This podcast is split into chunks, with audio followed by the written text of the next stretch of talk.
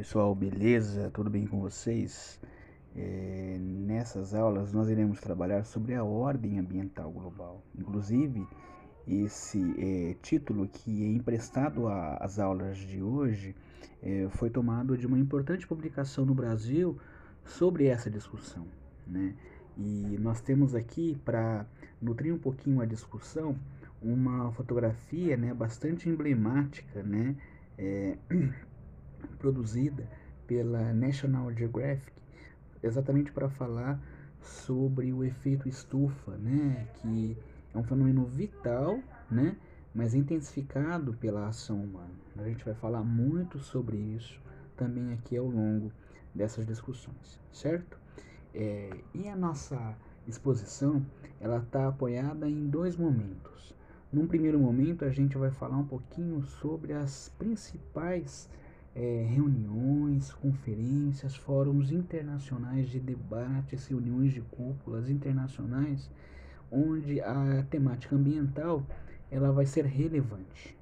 É, e para começar a falar disso, a gente vai citar as importantes conferências mundiais né, sobre meio ambiente e desenvolvimento, realizada em 1972 na capital sueca, em Estocolmo, em 1992 no Rio de Janeiro.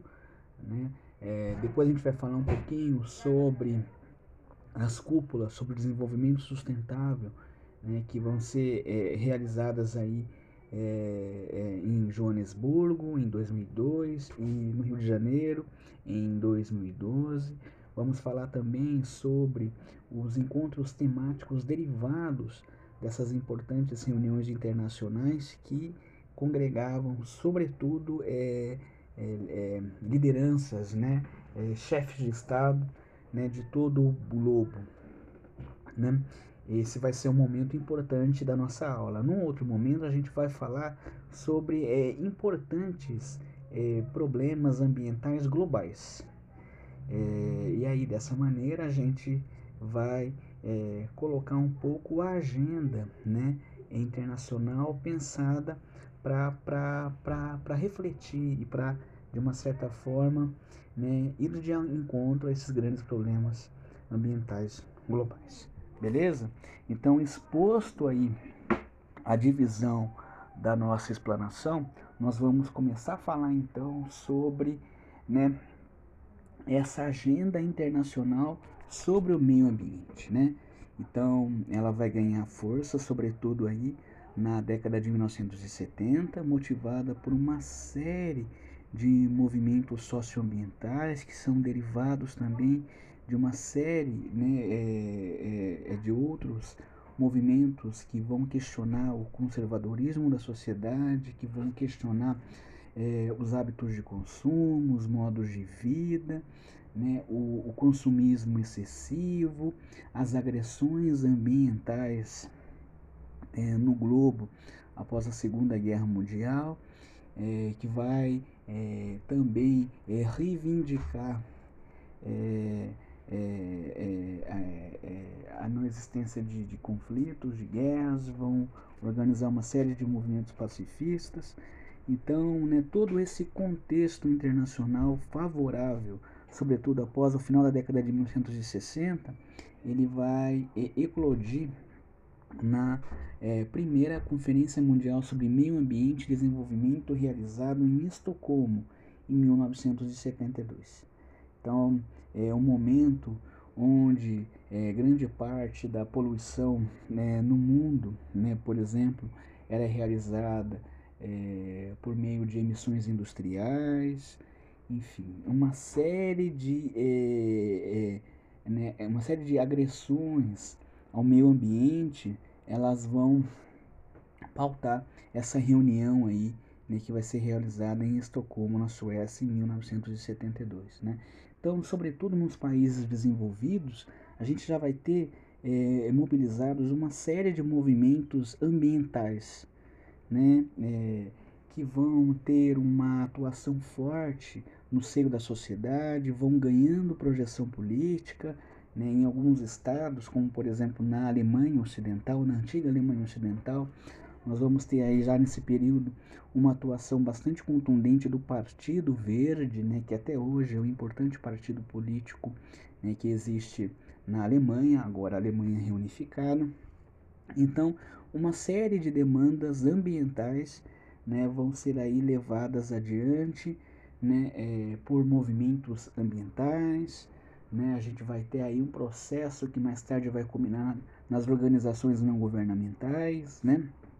Enfim, né, já existe todo um burburinho mundial, mas ressalto, sobretudo nos países desenvolvidos, sobretudo nos Estados Unidos, na Europa Ocidental, né, principalmente, a gente vai ter esses movimentos socioambientais dando a toada de uma série de discussões que vão repercutindo na sociedade, que vão mobilizando essa, essa sociedade, né, que vão permitindo a ação desses movimentos né, ambientais, dessas organizações não governamentais, desses partidos políticos, que vão colocar pauta ambiental, né, a, né, a, mais, a mais diversificada pauta ambiental na agenda né, é, das discussões políticas. Tá certo? É, né, é, o acirramento né, é, dessas é, o, o acirramento dessas discussões, né, a proposição né, é, de novos fóruns de discussão, né, a intensificação da ação é, dos movimentos ambientalistas, né, a intensificação da ação dos ambientalistas, a, a, multiplicação também de intervenções das organizações não governamentais ligadas à temática né, a agudização dos problemas ambientais é, em nível global.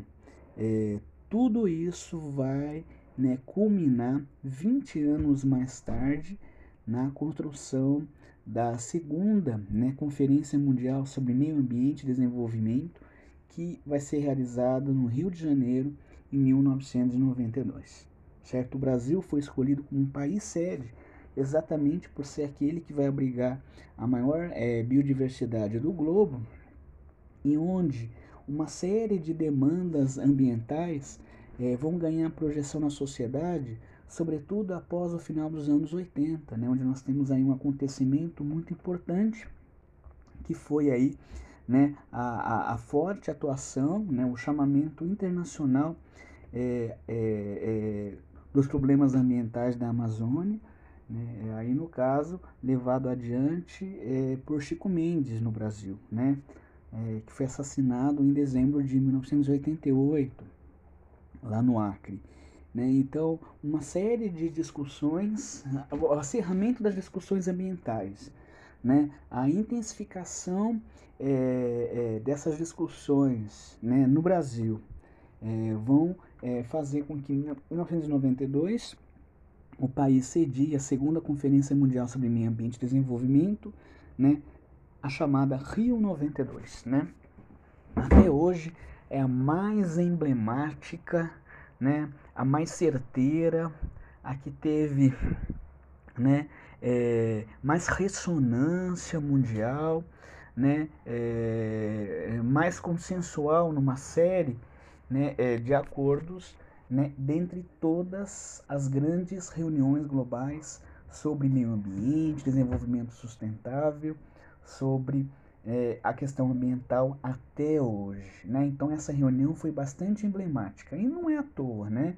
É, no período que foi realizada, em junho de 1992, próximo ali né, é, é, da, da, do Dia Mundial do Meio Ambiente, que se comemora né, no dia 5 de, de junho, é, o globo né, ele estava imunizado de um tema que dominou durante várias décadas né, o cenário internacional, que foi a bipolarização, a Guerra Fria, né, ou seja, com o desmoronamento da União Soviética em dezembro de 1991, né, a bipolarização, a Guerra Fria já tinha sido resolvida.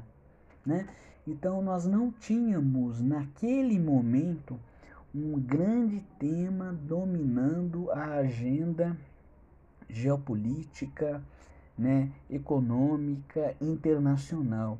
E também por conta disso, as discussões aí associadas à temática é, é, é, ambiental é, vai ganhar sim né, um, um, uma grande ressonância em todo, em todo o globo. Né? Então, a, Rio 92 chamou atenção não só é, por reunir é, chefes de Estado de todo o mundo, né, centenas de chefes né, né, né, de Estado de todo o mundo, né, mas também por, é, na sua organização, propor uma série de, de discussões né, é, envolvendo também é, parcelas significativas da sociedade civil organizada, né, né, a atuação das ONGs, né, uma série de mobilizações ativistas é, que, que vão ter nesse evento um momento crucial, né, um momento muito importante né, para a sua reprodução, né, para né, ampliação das suas ações, especialmente aqui no Brasil.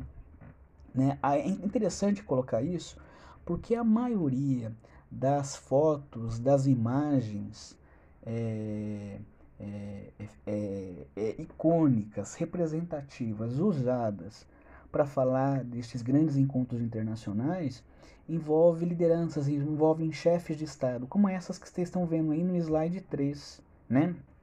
Então a foto oficial dos chefes da delegação da Rio 92, né? Né, é, após aí, né, uma série de discussões onde esses países reconheceram um conceito de desenvolvimento sustentável, né, e defenderam a proteção ao meio ambiente, ou seja, ele foi um encontro né, bastante consensual em uma série de pautas. Né? E nesse sentido, é por isso que ele é celebrado até hoje como um evento bastante icônico para se falar sobre temáticas associadas ao meio ambiente e desenvolvimento né, em suas diferentes modalidades. É, como é, Resultado dessa reunião, nós tivemos aí um, né, assinatura da Agenda 21, uma série de compromissos globais né, para, de uma certa, fazer valer né, as discussões ali né, é, no sentido de reduzir as agressões ao meio ambiente e proteger o meio ambiente. Beleza? Então aí, essa foi a Rio 92, né, realizada no Brasil, né, em junho né, é, desse mesmo ano e que né, é bastante icônica, não só para tudo que falamos, porque a partir dela é, é, iremos ter uma série de outras reuniões temáticas derivadas, né? reuniões temáticas derivadas que vão falar particularmente né, de importantes problemas ou de temas né, ambientais globais, como mudanças climáticas, desertificação, é, desenvolvimento sustentável, né, crescimento populacional, dentre outros. Né. Então, ele foi um evento irradiador de uma série de outros né, é, eventos temáticos é, mais pormenorizados, mais particularizados, mais específicos, mas que vão ter aí né, como embrião, né, é, é, é, foram produto de tudo que ocorreu em grande parte na Rio 92. Né? Então, um encontro que se realizou pouco tempo depois, né, que, que vai colocar também as questões ambientais, a discussão ecológica, né, para além, né, para além é, das espécies de plantas e animais, mas pensar também a questão do desenvolvimento humano, a questão do crescimento populacional, sobre as condições de vida da humanidade, sobre né, a saúde reprodutiva das mulheres. Então, uma série de temáticas bastante é, contundentes foram discutidas aí na Conferência Mundial sobre População e Desenvolvimento, realizada no Cairo em 1900 em 94, né? Portanto, um evento muito importante, né, que tem aí uma associação bastante íntima, né, com os desdobramentos da Rio 92 e que vai é, pensar aí o desenvolvimento humano em suas múltiplas dimensões, né? Sobretudo, né, as condições de vida, saúde da mulher, né? É, outros, né, foram realizados aí mais adiante, né? É, e aí, né, guardando o intervalo, né, né, a partir deste, de um intervalo decenal de 10 em 10 anos. Então a gente tem é, 10 anos após, um pouquinho mais de 10 anos, né, após a realização da Rio 92, né, a primeira cúpula mundial sobre desenvolvimento sustentável, realizado em Joanesburgo, na África do Sul, é no ano de 2002, né, evento esse que ficou conhecido né, internacionalmente pelo nome Rio Mais 10, né, ele foi feito em, ele foi feito em 2002 na África do Sul, né? A África do Sul que, que era um, um, foi um país que passou por grandes transformações, né? É, sobretudo no âmbito social, político aí, na década anterior, na década de 1990, sobretudo representada pelo fim do apartheid, né? Um país também é, bastante é, biodiverso. Então, essa, essa reunião foi a primeira grande reunião internacional após aí é, é, a Rio, a Rio 92, né?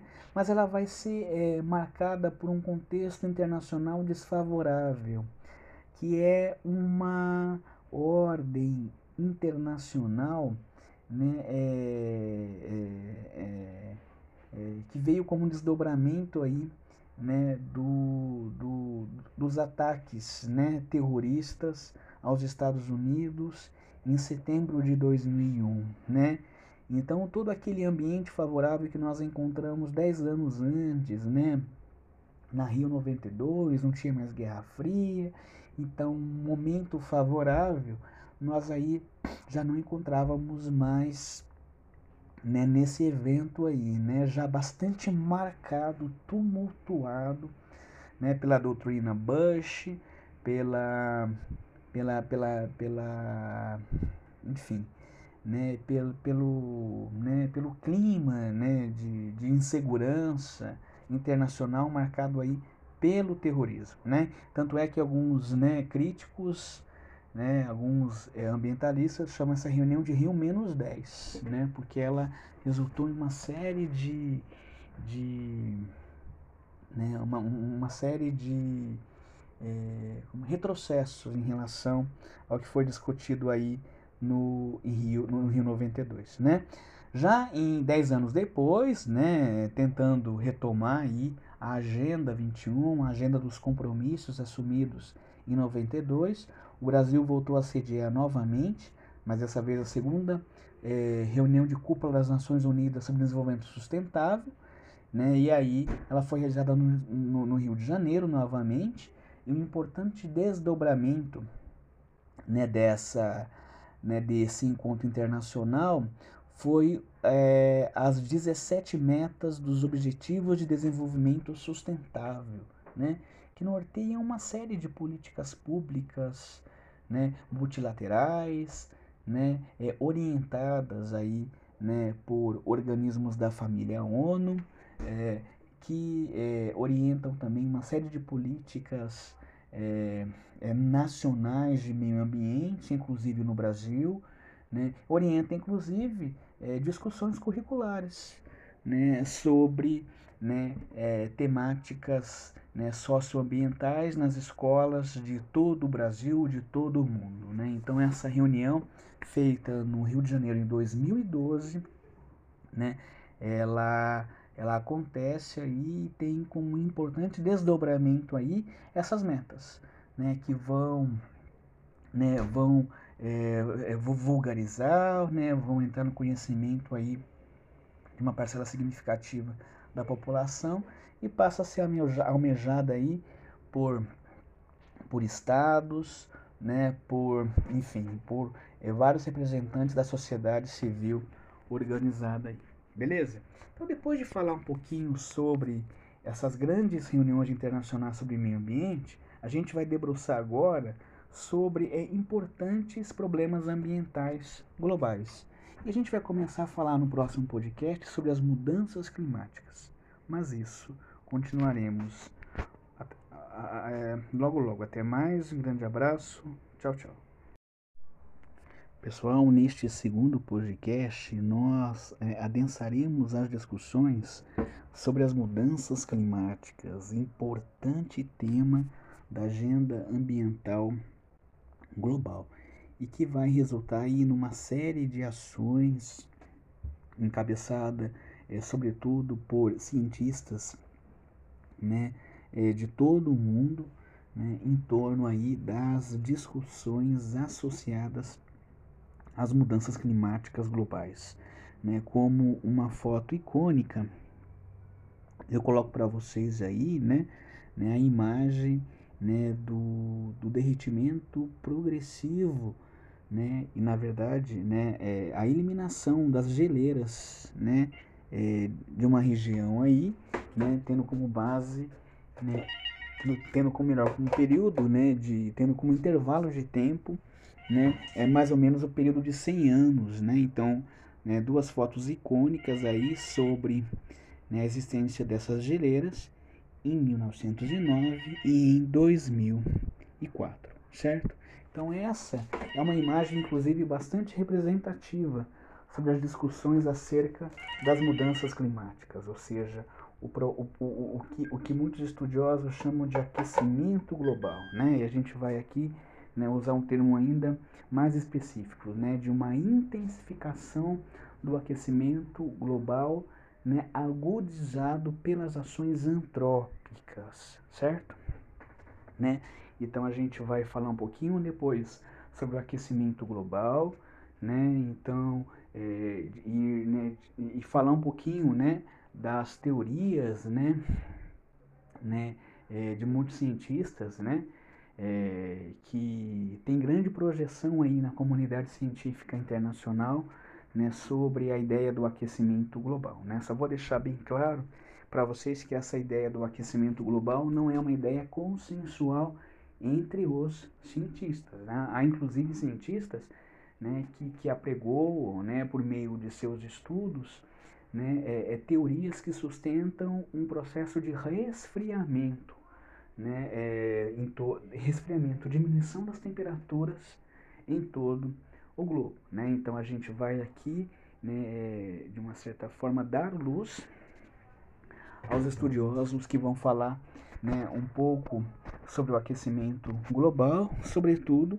os que estão articulados em torno do painel intergovernamental sobre mudanças climáticas, né, como vocês podem visualizar lá nos slides em PDF, né, que é um importante núcleo aglutinador de pesquisadores né, em todo o mundo, né, existe desde 1988, né, e é responsável aí, né, por uma série de publicações, de relatórios, né, é, periódicos sobre os efeitos das mudanças climáticas em diferentes dimensões, né, é, é, que atingem aí as formas de vida em todo o globo. Né? Não é à toa que o painel intergovernamental sobre mudanças climáticas né, chegou inclusive a ser premiado pelo Nobel da Paz. Só não me recordo o ano. Né? Então o IPCC né, é, é conhecido na comunidade internacional por reunir essa série de estudos, de pesquisadores, né, um esforço acadêmico gigantesco para se pensar as mudanças climáticas em todo o globo, né? Então, eu dei um exemplo para vocês aí, né, de uma das publicações, né, que, que corroboram essa ideia da intensificação do aquecimento global provocado pelas ações humanas, certo? Eu falo aquecimento global intensificado pelas ações é, antrópicas, né? É exatamente porque os processos de aquecimento global de resfriamento global, em parte, eles é, são associados também a processos naturais. Então, é por isso que eu deixei bem claro aí, né, é, a ideia da intensificação do aquecimento global por meio de ações antrópicas, certo? E aí a gente, para entender um pouquinho mais sobre isso, nós temos que pensar um pouquinho nos principais causadores né, desse aquecimento global né, em razão das ações humanas. E a gente pode colocar né, como é, um importante derivado desse processo, né, o aumento é, das emissões né, é, dos chamados gases estufa. Né? Então a gente sabe né, que o efeito estufa é um fenômeno natural que mantém a temperatura média da Terra né, e viabiliza a existência de vida. Né? Deixar bem claro, né? o efeito estufa não é um problema. Né?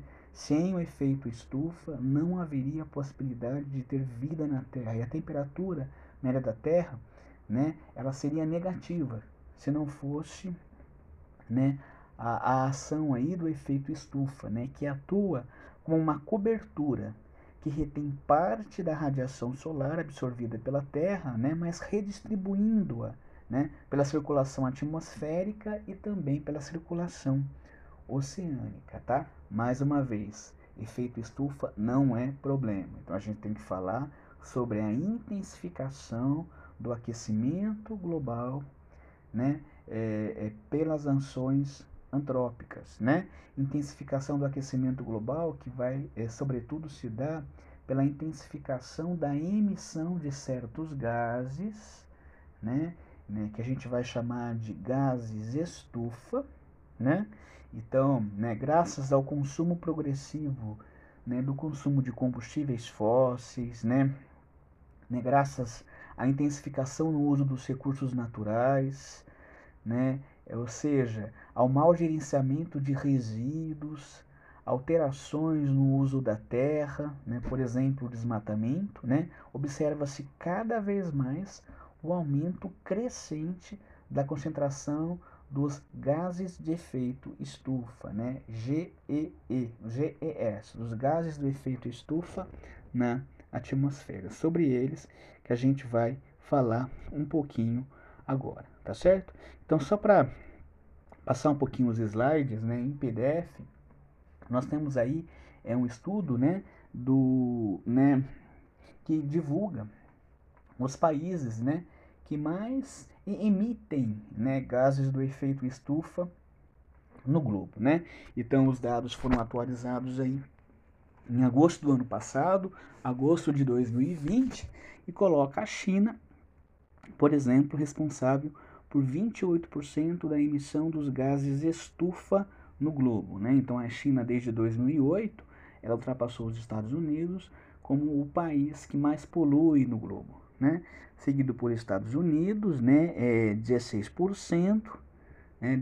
Depois vem a Índia com 7%, Federação Rússia 5%. Só para ter uma ideia, o Brasil aí, né, tá, né, contribui com 1%, né, da emissão aí é, dos gases estufa, né, junto com a Turquia, com a Austrália, com o Reino Unido, a Itália, a França, a África do Sul, México. Beleza? Então aí nós temos esses dados importantes sobre a emissão dos gases estufa. Então aí, né, um outro gráfico só para a gente falar um pouquinho mais das emissões de gases estufa, né? Metros de carbono, né? É o principal gás estufa, né?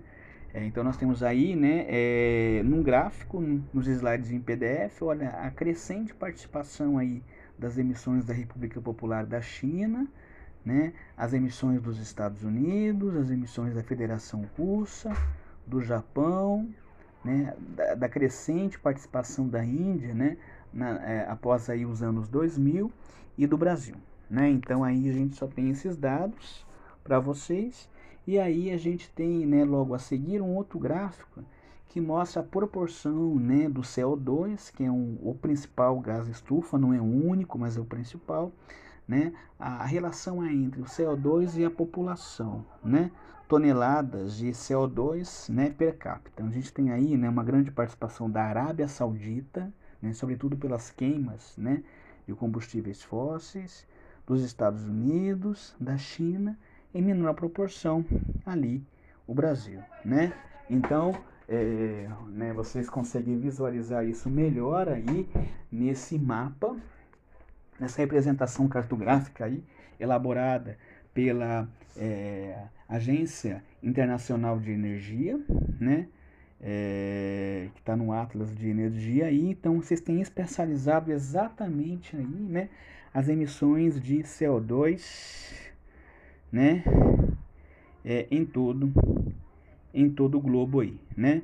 Então, né, essas discussões sobre as emissões de CO2, elas vão capitanear, sobretudo, os principais fóruns internacionais sobre mudanças climáticas, né, que foram acontecendo vários após aí a Rio 92. E nós vamos destacar aqui dois desses fóruns pela projeção que eles vão ter é, é, globalmente, né, e pelos acordos né, que eles vão é, suscitar a partir aí das discussões que foram feitas nesses encontros. Né? Então nós temos em 98 o protocolo de Kyoto, né, que né, estabelecia né, uma meta né, para que os países, sobretudo os países industrializados, os países mais industrializados, melhor né, colocando, né, eles reduzissem as suas emissões de gases de estufa né, até certos níveis considerados aí, né, é, levando em conta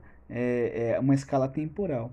Então, né, é, esse acordo em 1998 ele, ele é, foi um grande, né, foi, foi muito importante, né, por reunir aí a adesão de grande parte dos países do globo, né, a maior parte dos países do globo, né, como vocês podem verificar aí, né, nessa mapa, nesse mapa né, da, da, dos países que participaram e, né, e aceitaram os acordos aí derivados do protocolo de Kyoto, chama Kyoto porque foi realizado na cidade japonesa de Kyoto em 1998. Né? O Brasil assinou esse protocolo, mas né, na época o país né, que mais realizava agressões ao meio ambiente, que mais emitia né, gases de estufa, sobretudo CO2 na atmosfera, os Estados Unidos não haviam assinado esse acordo. Né? Então nós temos aí um importante, é, uma importante arena de discussões sobre mudanças climáticas, sobretudo né, é, apoiadas aí na intensificação do aquecimento promovida por ações antrópicas e que trazia à tona, sobretudo, a diminuição das emissões dos gases estufa né, pelos é, principais países aí, é, é, poluentes do globo naquele período, certo? Né, uma outra reunião importante né, né, né, sobre mudanças climáticas né, foi a COP21, realizada em Paris no ano de 2015, né, onde no, líderes mundiais né, reunidos aí durante né, é, essa conferência, eles vão assinar uma série de acordos né, é, globais que vão né, exatamente aí agir na contramão dessa intensificação das mudanças climáticas aí promovidas por ações antrópicas, certo? Né, vocês têm aí uma foto de lideranças de chefes de Estado né, é, que se reuniram em Paris nesse acordo bastante emblemático, né? o acordo sobre mudanças climáticas mais emblemáticos da década passada sobre essa discussão aqui. Beleza? Então vocês viram que a pauta sobre mudanças climáticas, ela gira sobretudo em torno da diminuição das emissões dos gases estufa, né, promovida e intensificada pelas ações antrópicas. Né? Então, a gente vai falar um pouquinho agora é, sobre é, os efeitos né, né, é, dos gases estufa né, e, e o que representa né, de fato esses gases estufas, quais são os principais gases estufa e como é que eles agem, certo? O mais importante desses gases estufa, ou melhor, para saber um pouquinho mais disso, vamos lá no slide em PDF, né? Então vocês veem aí, né, é, representações sobre a ideia, né, é, de efeito estufa, né, ou seja, é, como é que ocorre, né, é, é, é, essa captura aí, né, do gás carbônico, né, vocês têm aí uma animação da NASA sobre efeito estufa, tá uma animação que está em espanhol, mas não tem problema, tá fácil de entender, vocês vão lá no slide em PDF, clicam, e para vocês terem uma ideia um pouquinho né, daquilo que a gente já falou é, brevemente anteriormente. Né? Então, quais são os principais gases de estufa? Tanã, né? Então aí tá, né? Os gases do efeito estufa representado né, até por um conjunto né, de super-heróis. Lembrando que gases estufa né, compõem aí, né, conformam o efeito estufa que contribui para a vida na Terra. Né? O que a gente está discutindo aqui é a intensificação do aquecimento global promovida por ações antrópicas, certo? Então vamos falar um pouquinho de cada um deles agora, né? Vamos ao primeiro, ao mais importante, ao mais conhecido, né? É, desses gases do efeito estufa, que é o dióxido de carbono, o CO2, né? Então, só para ter um, um dado, né? a concentração de dióxido de carbono na atmosfera, né, que é responsável por mais da metade do aquecimento global, era, né, antes da Revolução Industrial, né, em torno de 278 partes por milhão, né, é, partes por milhão por volume, né, e passou para 379 partes por milhão por volume em 2005. Né? Então é um dado importante né, que serve para a gente entender por que, que esse aumento da concentração de CO2 na atmosfera ocorreu, né? E ocorreu principalmente devido à queima de combustíveis fósseis, né? Carvão mineral, petróleo, gás natural, né? É, queima de combustíveis fósseis, é, ocorreu também em função do desenvolvimento das atividades industriais, dos transportes. Não esqueçam que a maior parte da poluição atmosférica em São Paulo é promovida pelos escapamentos dos automóveis, né? Né? É, esse, essa intensificação do dióxido de carbono na atmosfera aconteceu né, também devido às alterações do uso e da ocupação da terra, provocando principalmente desmatamentos. Beleza? Muito bem. Falamos um pouquinho do principal é gás de efeito estufa, que é o CO2, mas ele não é único. Nós temos um outro gás, né, do efeito estufa, bastante importante, o chamado metano, né? A fórmula química é CH4, né? Então, o metano, né, o metano ele ocorre naturalmente, né? É, por meio da digestão anaeróbia da matéria orgânica. Apesar de ter uma concentração menor do que o CO2, o metano é mais potente para reter o calor, né? Então, atualmente existe uma concentração cada vez maior desse gás devido às ações humanas, né? Como por exemplo, né, o aumento da disposição de resíduos, né? O tratamento anaeróbio de influentes, a queima da biomassa, os processos agrícolas, né, como os arrozais, a risicultura, os processos digestivos de ruminantes, olha o impacto da pecuária, um monte de gado no mundo. Para ter uma ideia, no Brasil tem mais gado do que gente. Né? Os processos de extração de combustíveis minerais, então são todas ações humanas que vão interferir aí né, para o aumento da concentração do gás metano, que retém ainda mais né, esse calor contribuindo contribuindo aí para o efeito estufa, certo? Né? Ele não contribui né, tanto quanto o CO2 para o aquecimento global, mas ele retém mais calor, né?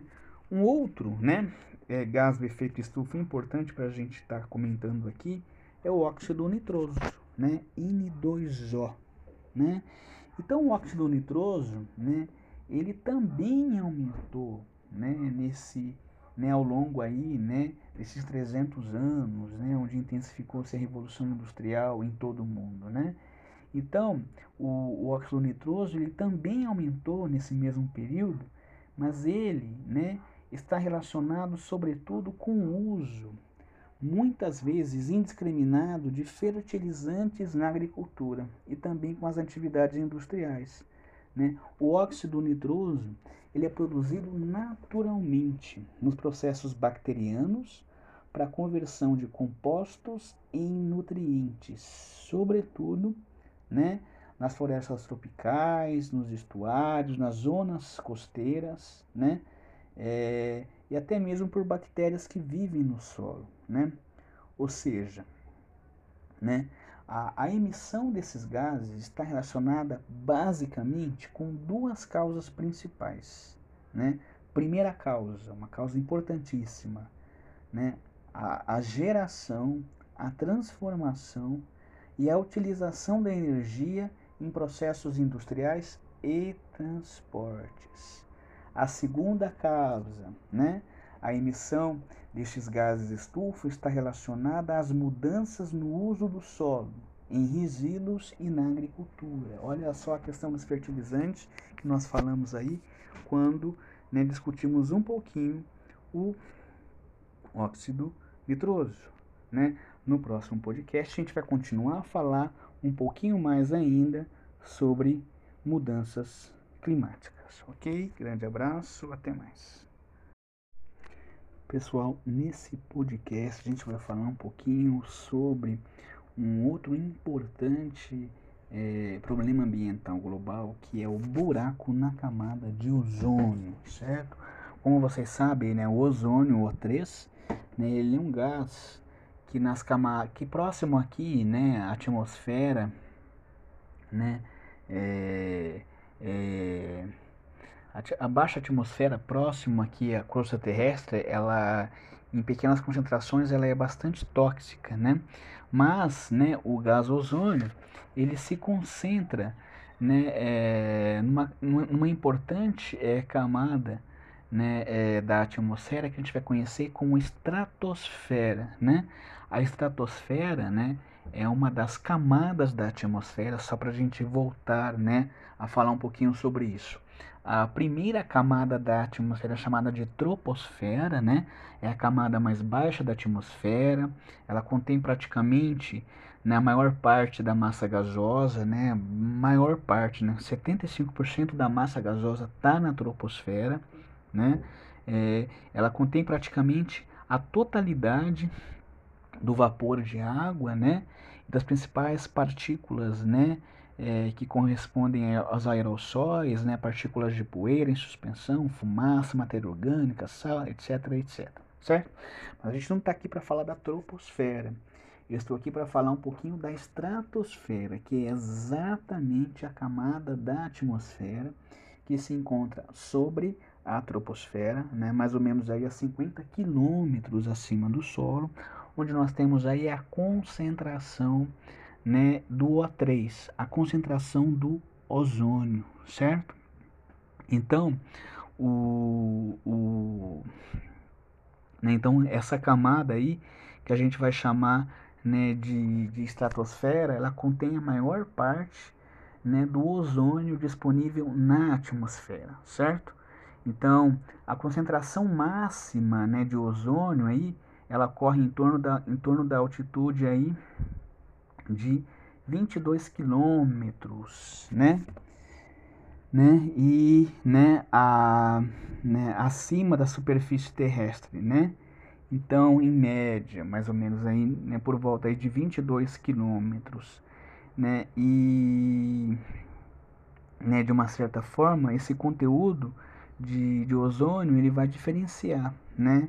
ou seja, ele é baixo sobre né, o Equador e ele é alto na direção dos polos. Né? Então, o que a gente vai encontrar aí de uma certa é, forma? Né? Como é que esse ozônio ele se forma? Né? A gente tem aí moléculas de oxigênio que se rompem sob a influência da radiação ultravioleta e os átomos separados combinam-se individualmente com outras moléculas de oxigênio. Então, a maior parte do, do, do ozônio ela se forma exatamente nessa altitude de 30 né, a 60 quilômetros. Acontece que, em razão da intensificação né, da, da emissão né, dos chamados CFC, né, os gases clorofluorcarbono, né, é, que faz aí parte do processo né, industrial aí, né, né é, é, na, na, fabricação de vários equipamentos, né, exatamente esses gases CFC, dentre outros, eles contribuem para né, é, corroer né, esse ozônio que se encontra aí, é, sobretudo aí nessa é, região atmosférica em torno dos 22 quilômetros, né, contribuindo aí para né, a formação de um buraco, um chamado buraco na camada de ozônio, né? Ou seja, como esse buraco ele é mais espesso né, é, nos polos, é, é, de uma certa forma, coloca-se que né, com esse buraco da camada de ozônio, a gente vai é, encontrar aí é, possibilidades maiores né, de absorver radiações ultravioletas, provocando graves problemas né, é, na absorção solar, né, sobretudo por meio de patologias associadas aí à pele humana.